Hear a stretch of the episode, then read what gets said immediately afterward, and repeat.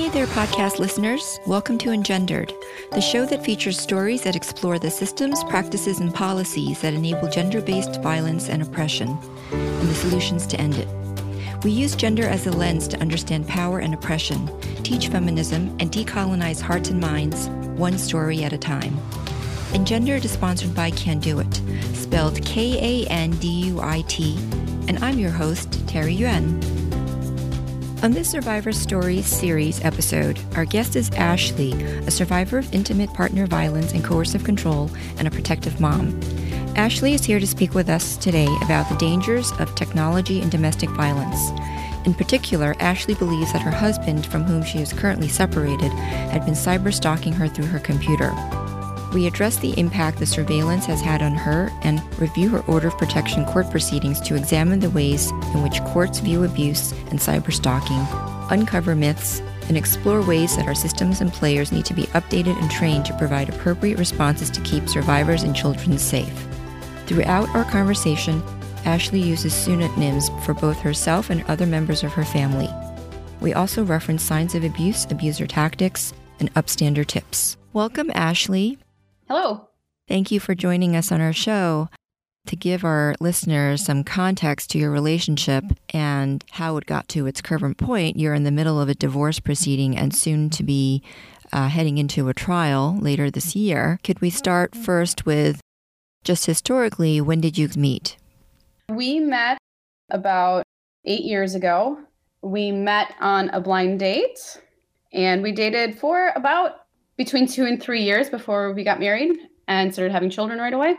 And you got married approximately 2012? Approximately. And your firstborn son, Henry, came soon after your marriage. Is that right? Correct. Were there any signs during the pregnancy or soon after you were married that alarmed you? Any red flags? In hindsight, yeah, there there definitely were red flags while we were dating, particularly the closer we got to um, the wedding. And immediately after we got married um, is when the more serious, I shouldn't even say more serious, but when um, the more blatant abuse started. Yeah, it's so there there were there were quite a few the coercive control aspects really started after we got married and well i should say after i got after i got pregnant and uh, we were fortunate enough that um, we were in a position that I could afford to leave my my job when the baby arrived, and so I did, and that that is when the blatant abuse started. That happens a lot in relationships when a partner gets pregnant or when after the baby is born. There's an escalation potentially in jealousy and how the time perceived to be spent more with a child and less with the partner uh, has on the potentially ego of the abuser. Is that something that you observed as well? Oh, definitely, without a doubt. Um, the pregnancy definitely triggered an escalation, and the birth definitely, um, definitely triggered an ex- escalation as well, without a doubt. Without a doubt. After Henry was born, he began using the child again as a weapon and almost immediately yeah it was it was there was a couple of pretty terrifying events when henry was a newborn were those when he became physically threatening? Well, the first time he got physical with me was while I was still pregnant. He would start arguments. Is well, it would say they would sound like arguments to an outside person, but in looking back, they were I don't even know what to call them. They were they were just rants, and he was it was just like constant attacks against me for anything from my value system to you know my previous work history just constantly berating me and he'd follow me throughout the house and I'd try to get away and try to try to walk away, try to walk away. And he would follow me. And um, during this particular incident, he cornered me in um, one of the bedrooms. And when I tried to leave, he he pushed me into the door frame. And again, that was I was I was pregnant during the time, and you know was able to turn my body so that he didn't push my belly into the door. But I ended up with a bruise on my hip. And unfortunately, you know, that was the first instance of physical of a physical altercation. And um, i wasn't thinking very clearly at the time like and i should have taken a picture of it but i didn't. You know hindsight is always 2020 with these incidents or with these things. But yeah so that was the first time. And you were struggling to find a word, I wanted to um, suggest this one to you. Would you consider it a taunt? Because that's a word that's used often to describe when abusers verbally try to escalate a situation and include gaslighting techniques. That is a great a great word for it. Yes. Okay.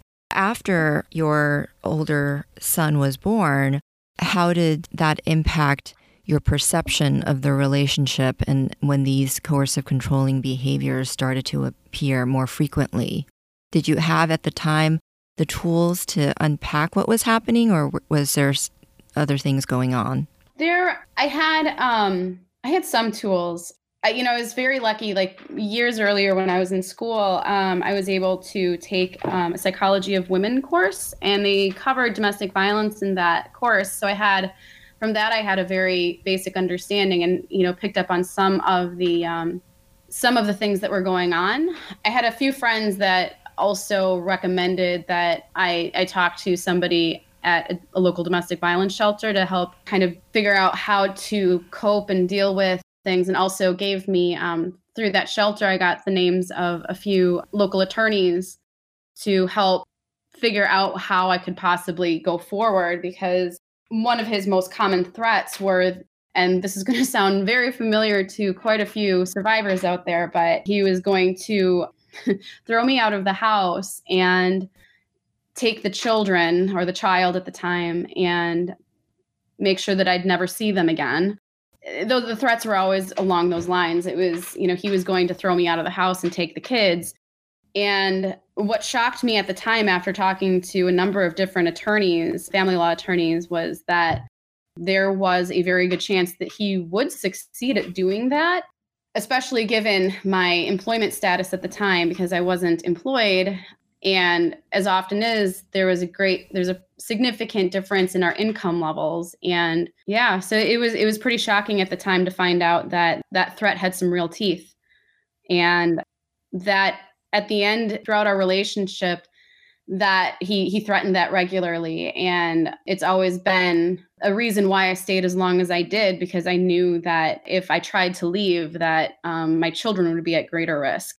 So, just to provide some context also to our listeners for later when we delve into the most recent court transcripts and hearings on your domestic violence protection order, at some point during that time before you had decided that you were going to leave, before you filed for your divorce, or actually, sorry, your hu- your husband filed for divorce, before he filed for divorce, uh, at some point you started recording your these altercations. Is that correct?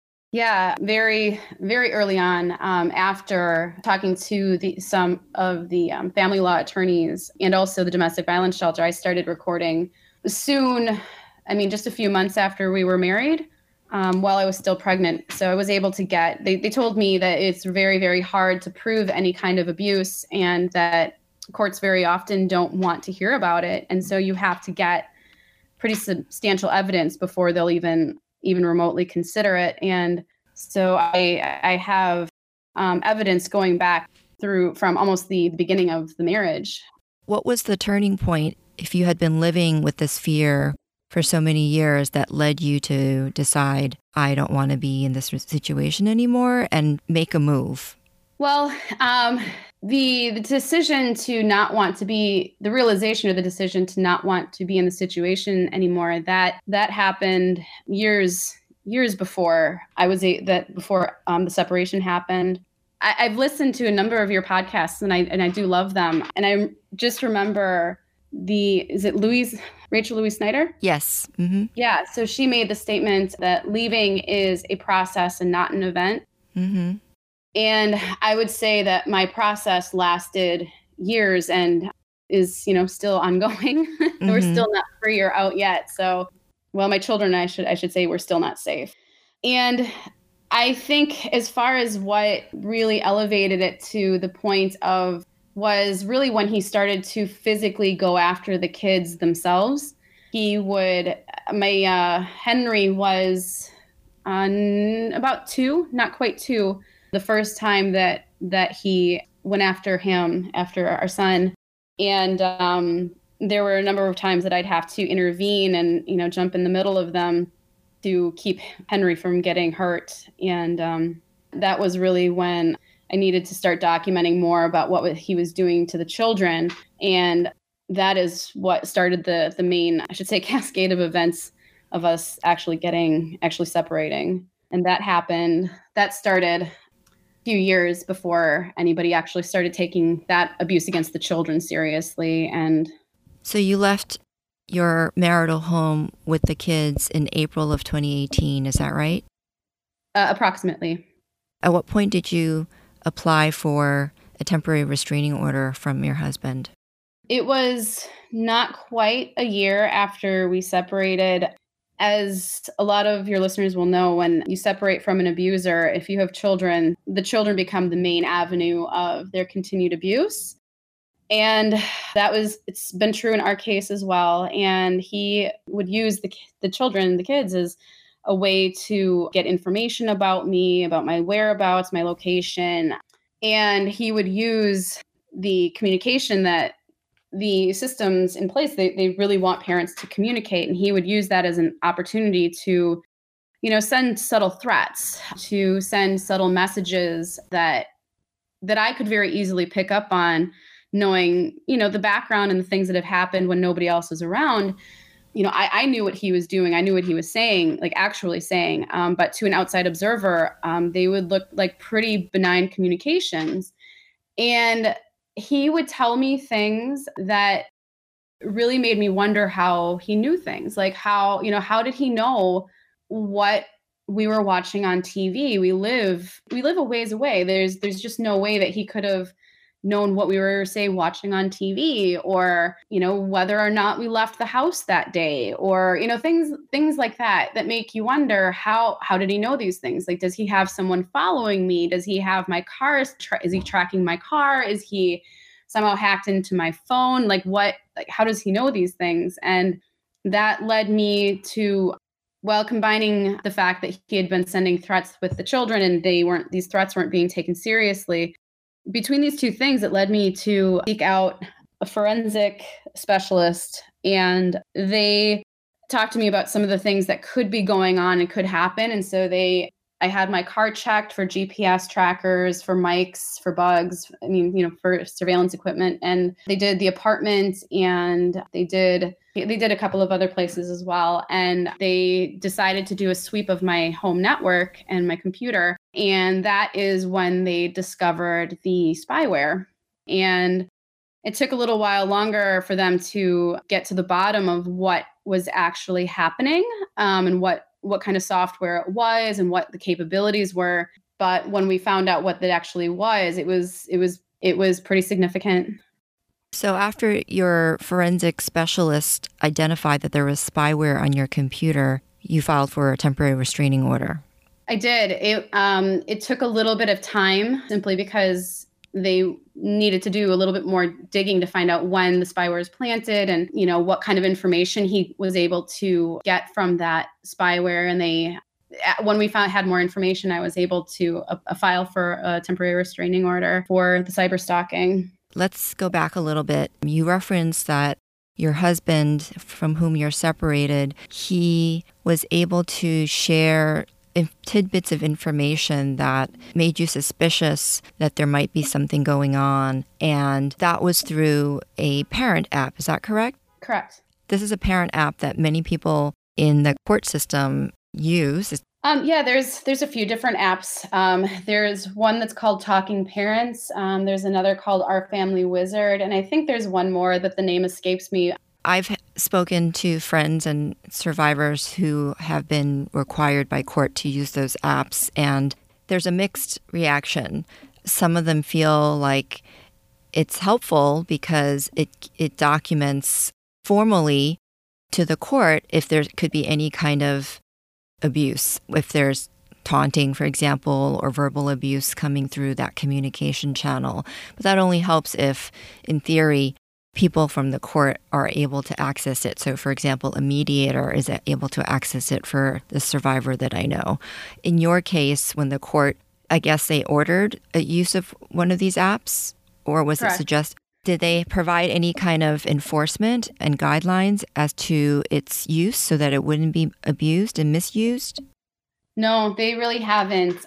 If anything, they, there's been a number of times where he has blatantly insulted me or my family or my friends or in messages and the system has to care, right? And a I've noticed a big a big issue in our situation is that people are the people in the the um that are involved are just their attitude is it, it they minimize it and they just think oh this is just an ugly divorce and it is but it's ugly for a reason right? It's um not necessary. I mean it him insulting my friends it it has absolutely nothing to do with the children right? So I, I, try to make keep my communications simply about you know what's going on with the kids and with their schedules and with their appointments. And you know he'll he'll fire back with you know again you know insults or insults on my appearance and you know things that really don't matter. But the issue is is that we can use these apps all we want but the system has the courts and the guardian ad litem the players they have to care. And that's that's one thing that's very lacking in my situation but also in many many other people's situation is just the belief that it's it, this is just part of divorce. And it and, in, and on some levels maybe it is but when it gets to this extreme i would i would hope that somebody would take notice and say hey this this isn't right. But that doesn't seem to happen. I guess in your case even if someone had the training to identify the dialogue that was taking place between the two of you and suspect that that there was this information like if you had gone to someone like mediator let's say and said you know this this communication is making me nervous because there's statements that I I know that our children did, did not share and I'm wondering where he could have gotten that information. The court certainly would not have put in the resources to have hired a forensic expert to support your claim. And so you still would have had to go out and do the same thing, unfortunately. Um, right. But the, uh, but at least they could have had the seed planted that there was something askew, you know, in the situation. Right, and in, in our situation too, the the messages that he would send were so subtle that unless you knew the situation very very well, you know, you wouldn't pick up on it that's another problem is a lot of these you know subtle threats they are very very subtle and fly under the radar to people who aren't don't have a, a, um, a very good knowledge base. Yeah.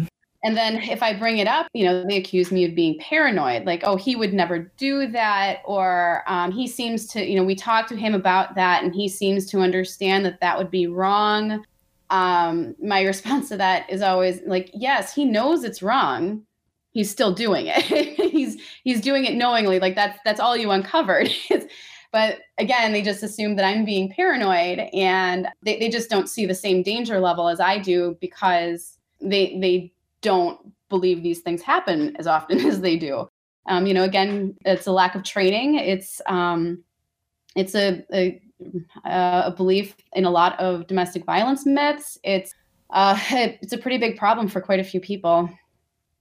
Speaking of myths, let's get to your court hearings you had provided me two transcripts of the court dates where you had court hearings on the subject matter only of whether or not you would be granted a temp- a restraining order uh, based on cyber stalking claims that you had provided to the court. And so I want to read the definition of what the threshold is and what the definition of domestic violence that was given by the court commissioner in your case. It says domestic abuse is defined as the following it is the intentional infliction of or threat to inflict physical pain, physical injury or illness, impairment of a physical condition, damage to personal property, or sexual contact or sexual intercourse without consent, and it also includes the definition of stalking. So I want to stop there. What do you think of this definition of domestic abuse? I think that it does not go far enough to really um, consider the dynamics of what abuse truly is. It, it completely leaves out the concept of coercive control. And coercive control is a much better indicator of what actual violence is going on and what the real danger is. And I also thought it was interesting that it was pretty clear that we were there for the stalking aspect of our um, statutes um, domestic violence definition. And right from that get go, like they weren't really acknowledging what the statute said about stalking. And that was one thing, right, that really worried me right off the bat when the whole thing started. In the hearing, one of the things that I want to jump to is that you hired this IT expert, this technology security expert, mm-hmm. and this gentleman was confirmed as an expert and stipulated by both sides. So there was no argument or disagreement, in other words, as to his expertise. Is that correct? That's correct. And then he proceeded to testify about his work for you. Uh, you had mentioned earlier that there was a sweep of your car, etc., and that he had done a preliminary and then a deeper diagnostic into your laptop, which was determined to have been found with this tracking software. So they found um, a program that's um, it's a type of program called a keylogger, um, and this program was capable of doing much more than just recording what keys were keys were typed in. Um, it was capable of recording logins and passwords. It was record able to take screenshots. It was of whatever you were doing online, and it was capable of turning on the microphone and the comp- and the the camera and um, taking recording video. Um, it was capable of intercepting all sorts of other information it was also because he was able to get the logins and passwords he was able to very easily get into my phone and um, all of the backup information in my phone. And um, again i have to reiterate that if you're apple or android it doesn't make that much of a difference because this is possible very easily on both platforms with both types of devices but there are many different kinds of keyloggers out there and most of them are very very some of them are very cheap and some of them are free but they have the ability to get a lot of information from your activities online and from anything that you have stored on your computer or phone.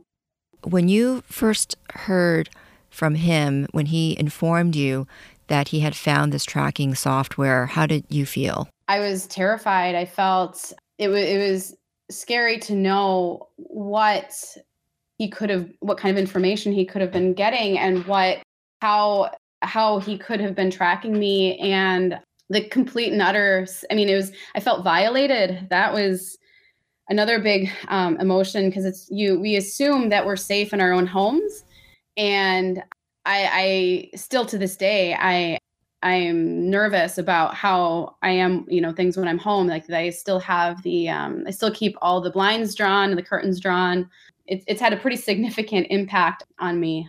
And yeah, so it was very scary to know all of the things that, I mean, just from the initial, the initial find, it was very scary to know the information that he could have gotten from, I mean, being able to listen in through my computer, being able to see into my apartment through the computer. Also, later found out that he was able to hack into my TV. And uh, you, people may or may not know that many smart TVs have listening capabilities and also cameras in them.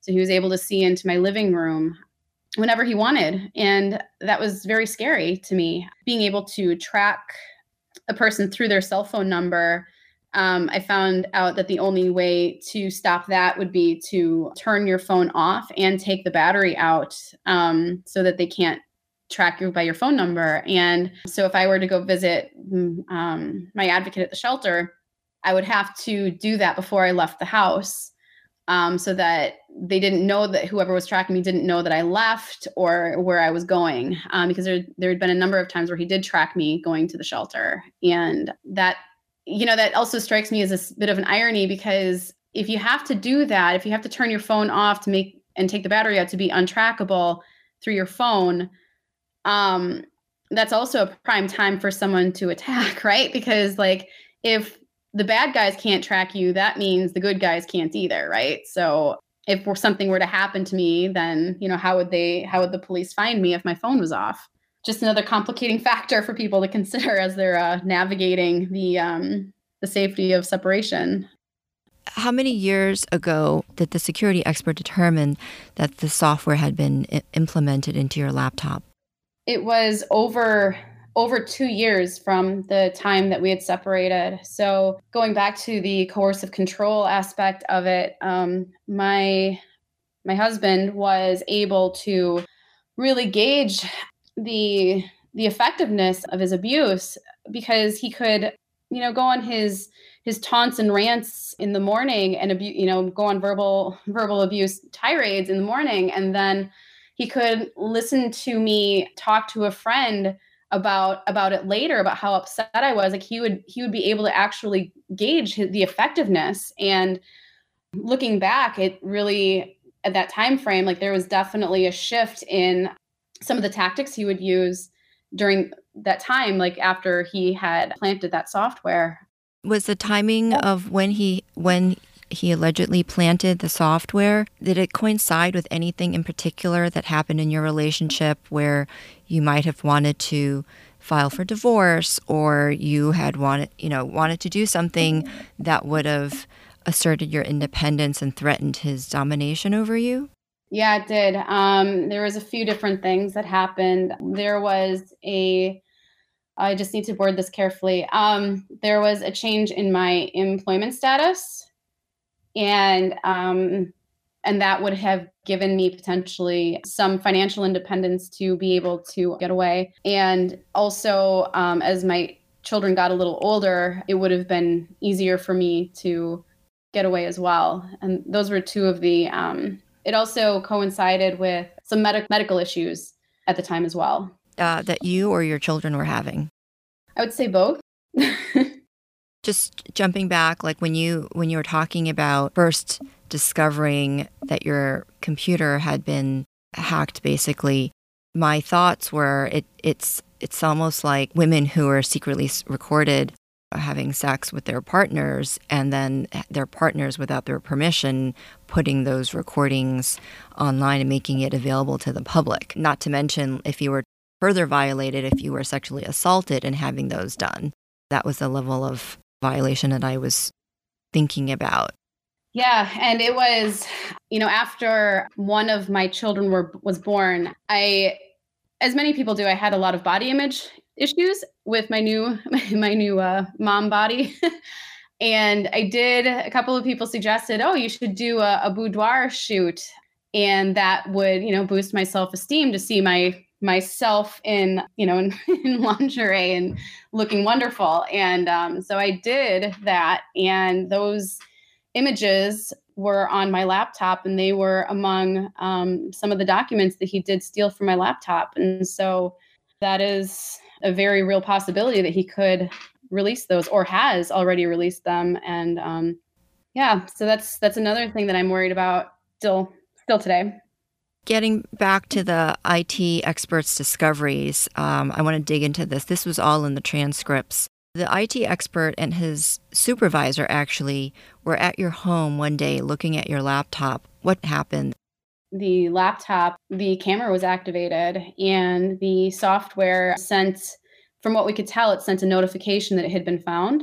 That was very scary to know because I the very next day this so we found this this program pretty late at pretty late at night and the first thing I did the next morning was contact my domestic violence advocate and she told me to come in right away she stopped me before I got into too many details on the phone. She said, You need to come in right away and today as soon as possible. And I did. I went in and this is when it really hit home about how dangerous the situation had become because I had conversations with with her and you know gave her more of the details but it was her a, a, domestic violence advocate she's had you know years of training years of experience in this and it was also a member of the high risk team and also a member of another advocate from another department that um, I'm not going to disclose at this time, but um, I had conversations that day with three separate experts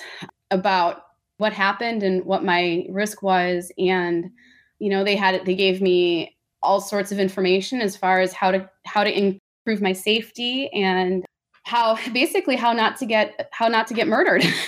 they told me if um, somebody were to the, first they told me not to go back to my home alone and they told me that I should not stay there. They told me that I should not sleep in the same place every night for a given period of time. They told me that I should try to switch out my vehicle as much as possible, which, you know, given the fact that I have children with with our abuser, I it really that wouldn't have made any difference because we had daily exchanges at that time. So he would know exactly where I was going to be at least two different times during the day during the week. And so he could have just, you know, had had somebody watching me then and finding out what new vehicle I'm driving, right? So that was a, piece of advice I couldn't take, but you know, I had to have the police go with me back to my apartment to pack a bag um, and get my pets so that we could you know, basically go into hiding for a few weeks. And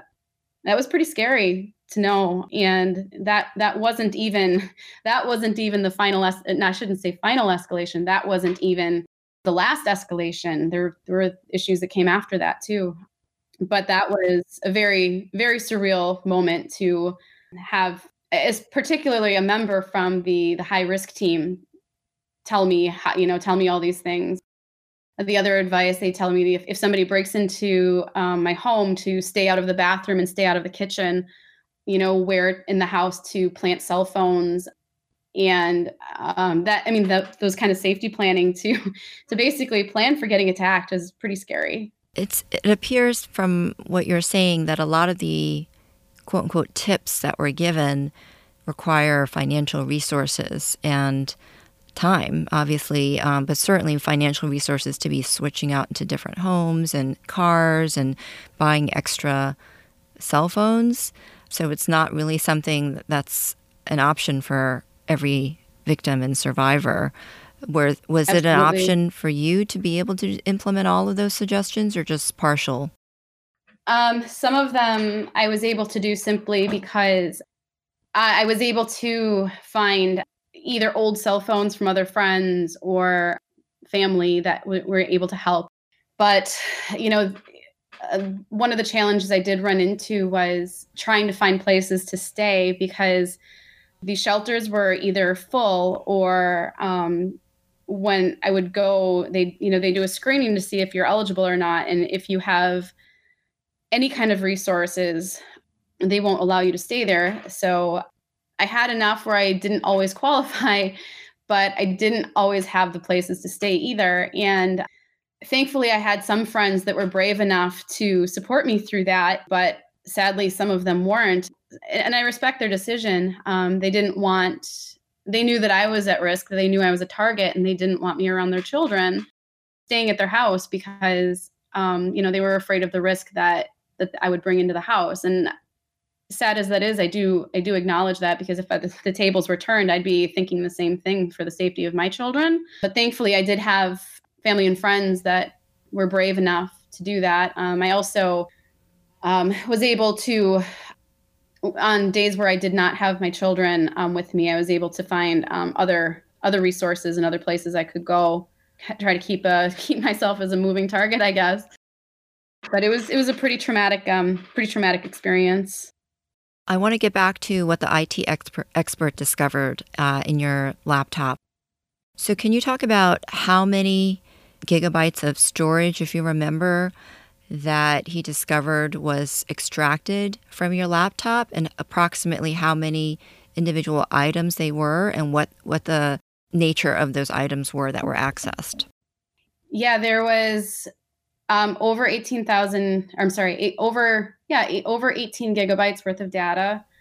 Um, there were well over 10,000 um, documents and images that were taken from the computer over the time, and including there were emails that were intercepted, emails specifically um, between myself and my attorneys. So if you think about the impact that could have on your on your family case, you know that's pretty significant. Um, there was you know protected communication between myself and my domestic violence advocates. There was you know messages um, between you know in private conversations on facebook and other you know other other platforms. There were photos that were taken you know going back to um, there was photos and documentation of the abuse um, going back years and some of those that documentation was was found to have been deleted taken by him and again you know this the same software program it could it could take my passwords so he had access to all of my online accounts and it was it was pretty frightening to find out the the depth of what he was able to do and find out about me. How was the IT expert able to identify the source of the hacking into your laptop? I don't know what what how he did it, um, but he was able to track the the access to my computer to um, an IP address, and so he was able to track the the data feed, if you will, of where the documents were being sent to and where the you know where the the um, information from the camera um, and the microphone where that information was being sent to. So he um, was able to track the data feed and he was able to track the um, the access point. So whoever was doing it was um, doing it from a specific ip address and so he was able to find that ip address and then through public means, he was able to determine the GPS location of that IP address. And um, it turned out that the IP address that was accessing my my computer was my husband's home and my husband's place of employment. So he was spying on me from from his house and also spying on me from his while he was working. It was pretty surreal to find that out. And so when I was reading the transcripts, one of the things that the court commissioner used to justify eventually denying you the um, order of protection was number one, that the tracking software was still on the computer after the diagnostic was done and and you had testified that you had changed the Wi-Fi router and the IP address, but you left everything on because it was evidence. And I thought that that made sense. Could you delve into that further? I, I mean, when we found out about the the software, I, I immediately stopped using the laptop. And one of the things that the one of the advocates told me right right during that first meeting um, after we found it was don't delete anything, don't use the laptop, and don't change anything because that that's evidence. And so if I were to delete the program, that would be seen as, you know, tampering with evidence. And what happened, what he I mean, what he did was technically a crime on on the state level, but also the federal level. And if I did anything to the laptop, that could be um, detrimental to any possible criminal case. Yeah, that makes sense to me um, because we don't know what's going to happen and how it may be used later. Uh, right. And it, it reminded me of, you know, this is a bad analogy, but the the blue dress with Bill Clinton, right? And right. um, and so if there's DNA on something, you wouldn't you wouldn't wash it. You, you're not going to wear it again, but you're going to keep it because you never know if it's going to be needed again in its, right, in, exactly. in, its intact form. Um, right. So to me, that didn't make sense at all. And then another thing that she said, which I found to be very troubling, was she didn't really give any weight to the fact that the IP addresses came from two locations that were your husband's home and work, and that verifiably um, you would not have any access to, and and yet to me that seemed like very very strong info, very strong factual information to provide let's say i don't know what the standard is preponderance of evidence that there was violation into your security and privacy and stalking and and yet she didn't really think that was a big deal.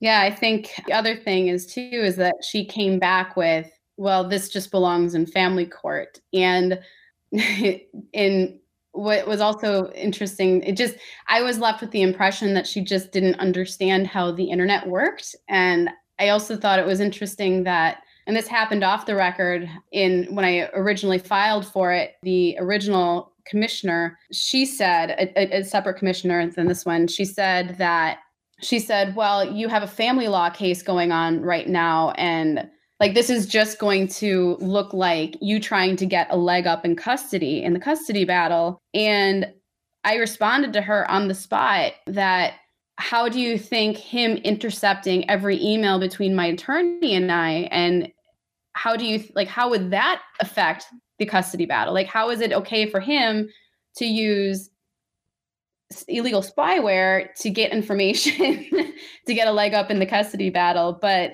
i'm not allowed to use my rights to safety. The how, how and here's a better analogy for you. It's like watergate. If if you're if you're if you're going to be spying on the other side and you know what their strategy is, that's how you win. And Nixon did it for an election, and he got caught, and he and literally, you know, the the, the expert in your case testified that undoubtedly the two locations that were accessing your laptop and all the documents that were accessed and data over the course of several years came from your husband's home and work location. Right. During times where I had evidence that I was nowhere near those locations, like that, it's not physically possible for it to have been me. That's true. And I'm, I'm, yeah, I'm glad you're adding that. The other thing is too is that they the expert was able to find out what kind of device was being used to access my system and it just happened to be the same type of device that my husband owns. And so there's all these details that really add up to it really was him and that's that's and then on top of it, you know, he had the motive. They accused me of planting it and, you know, that this is just me trying to get back at him. And it's but at the same time like they're ignoring the fact they ignored the fact no history in my in the computer of me accessing those websites during the times that he was and it baffled me that that we lost that and i found out later from uh, another source that the the bailiff was at that hearing was absolutely floored and you know my domestic violence advocate was there and she was shocked that it was denied and my attorney told me as well after the fact that he was shocked because he had prosecuted people on successfully prosecuted people on less evidence than what we had. It, it, was it was baffling to tell you the truth, but it was undeniable the the fact that the domestic violence myths played a big role in why it was denied and the again the lack of training uh, of the of the commissioner involved. Uh, I want to ask you about some of those myths. So, one of the things that the court commissioner pointed to as a rationale for disbelieving the source of the tracking and infringement on your privacy was the fact that she, in my interpretation, made a false equivalence to someone installing tracking software on your computer and accessing 12,000 pages of and 18 gigabytes of information over the course of what was it, four years by now, right? Is that well over? Yeah, yeah well over four years, and from definite locations that your husband lived and worked at, and as you said, with a motive to your having admitted that you made audio recordings of your fights, which is a very, very common thing for survivors to do to um, have proof that there's fear and terror and and uh, evidence of um, the intimidation. So to me, that was very telling, a telling sign of someone who didn't understand domestic violence. What were your thoughts about that? Yeah, I mean, she. It seemed to me that she confused the issue of, I believe they called it eavesdropping during the hearing, but most most places, um, including where I live, is a one party state. And so, I mean, you know, we talk about how you have to have documentation of abuse in order to prove it, but it's so hard because so much of it happens without witnesses, you know, behind closed doors, you know, at home. And, you know, there really was no other way to prove what was going on. And I'm not exactly proud of the fact that I had to do that, but I didn't have any other options. I didn't have any other choices. And at the end of the day, they didn't even take any of it seriously anyway. So, I mean, I have, oh gosh, well over 20 hours of of evidence um, between audio and video, and including other witnesses that had seen other incidences. And so far, none of it has really mattered, and that that's been pretty pretty upsetting. I want to also differentiate that putting tracking devices on someone's laptop is a proactive act versus your recording in moments of uh, fear as a reactive act in self defense in some ways. Would you agree with that? I, I, would agree with that entirely. There's a very big difference in it. I mean, the thing is, is that I never would have had to have done that had I not needed to to have that information. if I wasn't in an abusive situation, if I didn't have to have have that proof, I wouldn't have done that to begin with. Yeah, I, I agree entirely. It's just it's so hard. They make it so hard to to show some of what happened, and it definitely has been um, a challenging situation to say the least. I want to uh, also read this quote by the court commissioner as another justification for denying your order. Quote, had you told me that this device was put on her computer after the divorce was filed, I would probably agree with you wholeheartedly. But something that was put on the computer during the time that they were married and may have forgotten about since that time, I don't find that argument credible, unquote. I was just floored. Yeah, floored, but also not surprised, right? Shocked, but not surprised in that there's obviously many reasons that people would do that during the course of a relationship. If you are coercively controlling another person and and it doesn't have to be because they're filing for divorce. In fact, if you do it when they're filing for divorce, that's that's not coercive control potentially because they they haven't had other forms of surveillance already involved.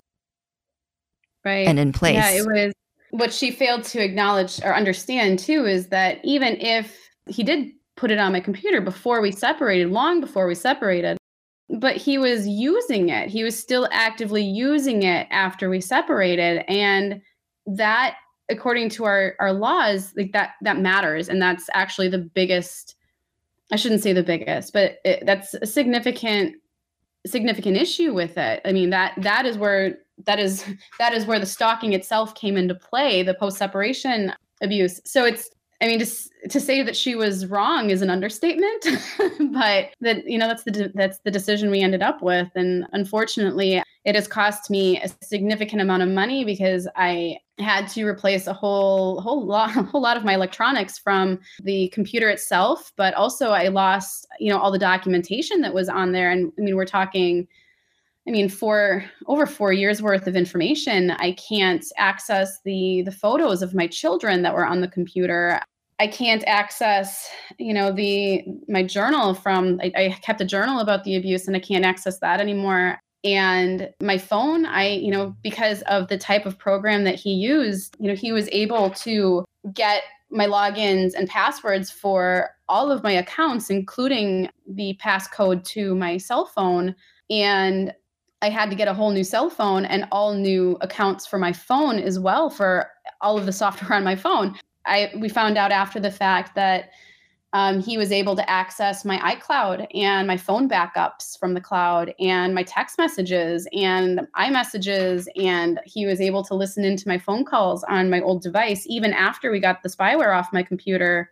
So the tracking didn't stop. And what was also interesting and not surprising um, was that he continued to do it even after even after he found after he was caught he still continued to do it. And you know still to this day we're getting questionable emails questionable information about how do you know this information? And when we ask those questions we don't get an answer.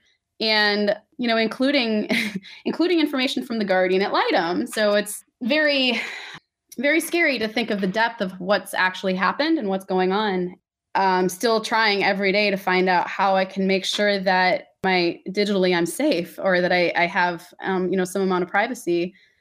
Um, but yeah, so it's Apple or PC. They're both they're both equally at risk, and they're both they're both neither of them are entirely safe.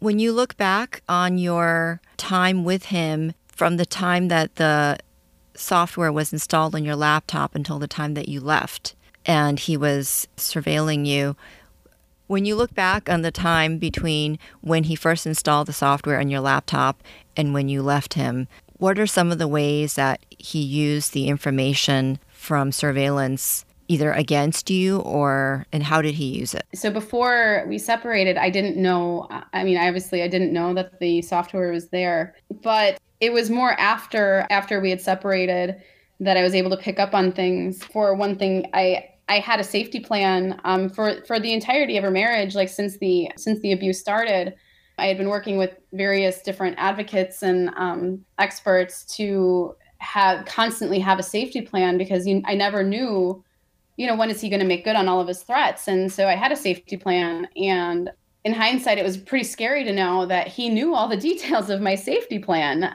He he knew he he knew where I was going to go, and that that was scary because as everybody you know as a lot of your listeners will know that the most dangerous time is you know when you leave and he he would have he would have known where I was going to go. He would have known where I had, you know, what my backup plans were. Like there was, it, it greatly, greatly decreased my safety after we left. And not only mine, but my kids as well. You know, that added the extra layer of terror to it.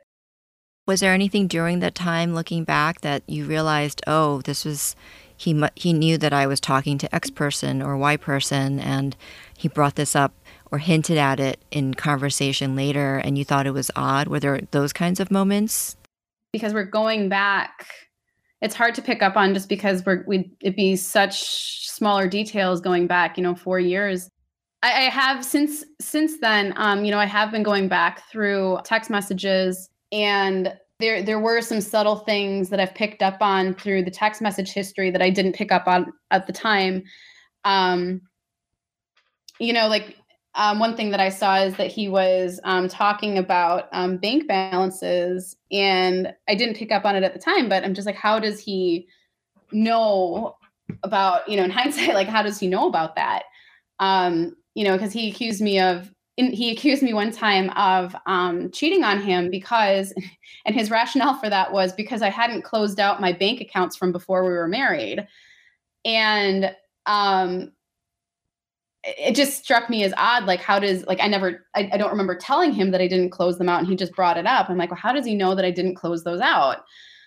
Um, so that's one thing that I, i've picked up on from going back through the documentation i do have and other than that i haven't picked up on too many but I, I, I remember during those times like when he was around like there was always a level of fear and also a level of of anxiety and just nervousness about what was going to happen next. Like, what else is he going to say? What else is he going to do? What insults are coming next? What's he going to do the kids? Um, how is he going to? On a number of occasions, he's hurt the kids just to get me upset, or he would intentionally neglect them and then blame his actions on me for for leaving the kids with him. You know, and any like they on more than one occasion they sustained minor injuries because of his neglect. And then again, he would turn around and say, Well, it's your fault for leaving them with me. And I'd be like, No, I should be able to leave my children with their father. and they should be safe with their father. And it's not my fault if they are not safe with their father. It was their father's fault for endangering them. And that that would start a number of fights. In hindsight, it's harder to pick up on just because it was so long ago. Yeah, I was just trying to explore if there were any tips that you could give to listeners who might suspect that something is going on, that they're being tracked in some way, or that information that they're getting is coming, yeah, is questionable? Um, I would say my advice is to listen to your gut and your intuition because it is probably right.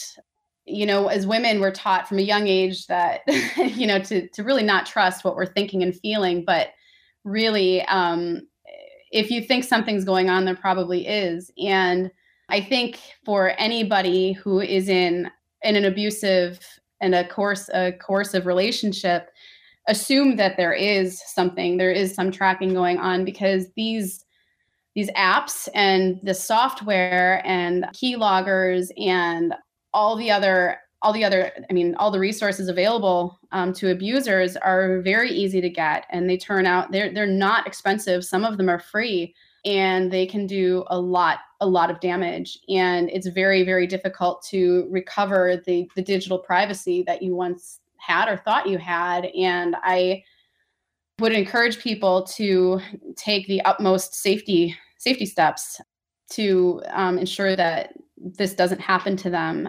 You know things like um, one thing i learned from this is that keeping your phone's location um, the location settings on your phone keeping them turned off um, does not necessarily mean that somebody cannot find you through your cell phone um, through the location. Um, there's multiple ways that somebody can do that um, and all they the only thing they need is your cell phone number and they can find out where you are.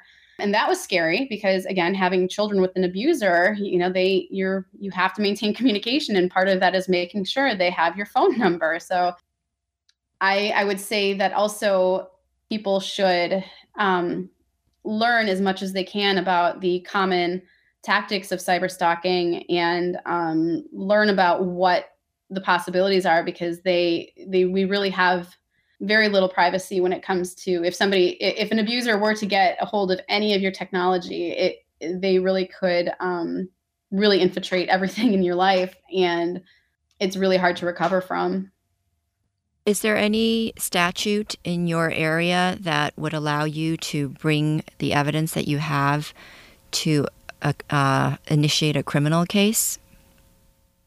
Um, there is, um, without a doubt. Um, there certainly is, and on many different levels. Um, and there's been there's state and um, federal laws that cover um, these issues, but the challenge is is getting somebody to take them seriously. So when I brought this information to the police on the advice of the, domestic violence advocates, the police didn't take it seriously. I they didn't understand um, how it was abuse. And I got a lecture from the officer about how um, my abuser and I need to get along for the benefit of the kids. And I responded to that officer with, How can I get along with somebody who is determined to destroy me? Like, this is, I told him, you know, I asked him, I'm like, in any other criminal case would you demand or lecture the victim to get along with the perpetrator? Like i asked him if somebody stole my car would you tell me that i have to get along with the person who stole my car? And he said well no of course not. And i'm like okay well i'm, I'm bringing information to you that shows domestic violence and i had to show him the statute uh, as well to show him how it fit the definition of domestic violence and stalking and he didn't understand. And so i tried to talk to his supervisor and the supervisor was not helpful. And um, the domestic violence shelter had to contact somebody again at the police station. And then it was taken a little bit more seriously but i mean they wouldn't they wouldn't even fill out a police report and so there was no chance of having any criminal charges brought because the police weren't helpful. And the police didn't even see it as a problem. They tried to tell me that well the computer is marital property so he can do whatever he wants to it. And i'm like he can do anything he wants to the property but it is still stalking. It is still domestic violence. Hypothetically say there was another weapon. I, again told the police i'm like if there was a weapon like say there was a baseball bat and the baseball bat is marital property but he still hit me in the head with the baseball bat is it okay that he hit me because it, it was marital property? and his answer to that was, well, no, of course not. I'm like, how is this different? And the officer didn't answer. But the police response had been was a, a pretty significant problem. Just trying to get them to take it seriously was not not successful. So unfortunately, although there there is definitely statutes against it because the police weren't helpful, there's nothing that can there's nothing that can more can be done on that side. Have you gone to the district attorney's office to try to go directly to someone who might want to bring on a case? I we have I have however the where we are the district attorney can't do anything without police cooperation and the police aren't willing to do that unfortunately so um, for those reasons it's the criminal case is not in process for the criminal aspect of it anymore. Do you know what the statute of limitations is for this kind of situation, for this case? I, I do not. And actually, now that you say that, is something I should probably ask about. Um, yeah, so maybe if, when there's a change of change in guard, can bring back the case to the police and or to a different location because the jurisdiction.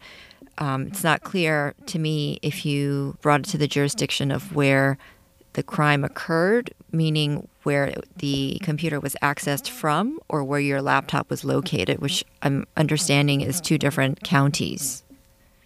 It is. Um, and in addition to that, um, when it came to the the stalking aspect of it, um, it our uh, our state says that it doesn't matter where it happened, and so hypothetically, if he was accessing my computer from a different state or even a different country, it still would have qualified under the stalking statute. So that's that's one good thing about our statutes, but unfortunately, again, without the the police taking it seriously and without the courts taking it seriously, there's not there's not a whole lot we can do, and it it's really terrifying to know that somebody can do something so extreme and something that somebody's life at risk to this to this level and they still don't take it seriously. And it's really unfortunate. And it's it's it's scary for me. And i also it's one thing that's really made me wonder is how yeah, you know something were to happen to me i'm like what would happen to my children? Um, without any um, protective parent involved in their life like how i just i worry about their future and i worry i worry a lot. But yeah so hopefully hopefully something can come of it. I think another thing that worries me too is that you know even the high risk team from the shelter they were able to tell me all sorts of statistics as far as like how how the stalking about what he did put him in the highest category of risk of violence. And they with the with the um, restraining order they wouldn't um, grant us the time to even have um, a domestic violence expert testify. They they limited our time. That was unfortunate too i think that if we would have been able to have a, a domestic violence expert testify i think that maybe the commissioner would have decided differently but unfortunately, that's not how things went. So, do you have any final words of advice for our listeners? I would say to anybody in any kind of even remotely questionable situation to find a place, a safe place to research this topic and learn as much as you can about it to find out to add the to add digital safety to your safety plan to make sure that you can't be tracked and to make sure that you have everything backed up and that you have you keep things in a safe place and to strongly encourage you to educate yourself about how to keep yourself safer on when it comes to any kind of technology. Thank you so much, Ashley. I wish you the best in your ongoing divorce and safety and privacy. Thank you. Thanks for listening to this episode of Engendered. The show is sponsored by Kanduit Q&A, a peer-based knowledge platform that connects social service providers in advice, community, and learning. You can join Kanduit Q&A for free at qna.kanduit.com.